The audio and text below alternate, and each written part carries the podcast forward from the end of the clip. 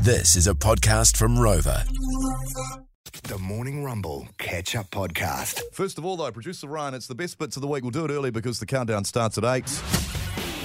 G'day, producer Ryan here. We started the week talking to Barnaby, who's nine years old and found a metre long worm at his house in Christchurch. While I was exploring, I saw this huge pink thing that looked like a giant worm. I picked it up on the stick, you know, took a moment to admire it, and then I called over my dad because I wanted him to take a photo. My mum, on the other hand, she's calling it stuff of nightmares. There's a real animal theme this week. We actually had a new game called Animal Noise Factor, and Kev from Martin was tasked with doing a lion. I can't do a lion, but I can do a horny chicken. I think we asked for a lion. Roar. I like how you made it sexy, Kevin.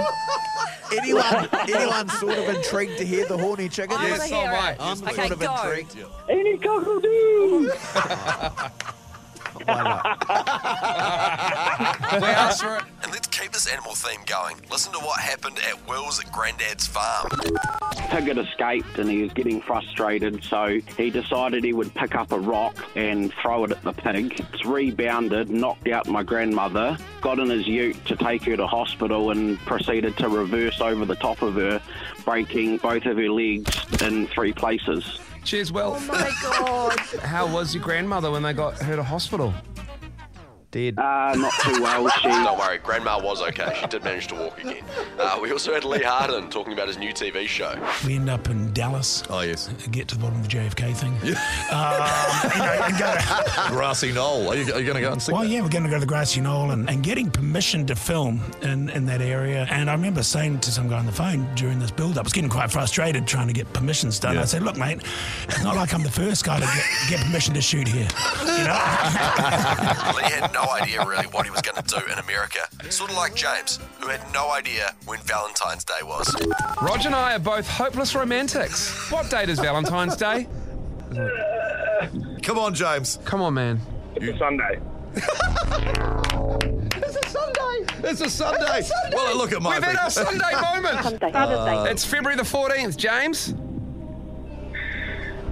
Yeah. I did some research if the Rumble were insects, and we found out, judging by Mal's looks and personality, that she'd be a beautiful butterfly.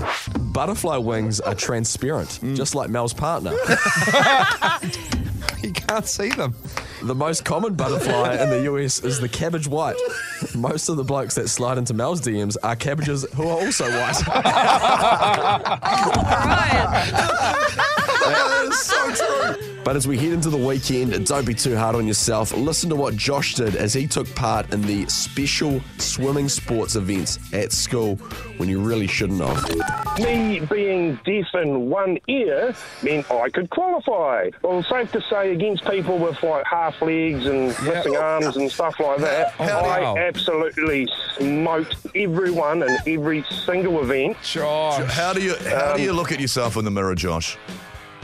Oh, I've done worse things, but yeah. There you go. We also spoke to the fight dietitian, had some amazing callers who lost their fingers. And if you want to hear any of that, where do they find it, Rog? On Rover and other places to find podcasts. That's right. Or text podcast to 3520. Excuse my voice. I've been singing to too much Rock 2000. And all I can say is thank f- this song is already played in the countdown. Have a great weekend, New Zealand. Honky Tonk. Yeah, I'm with you on that one, Ryan. Should have been higher. You're Ryan, your voice has just, just made it through to Friday. It really has. Too much singing to Matchbox 20. you can't. That was the Morning Rumble Catch Up Podcast. Catch them weekday mornings from 6.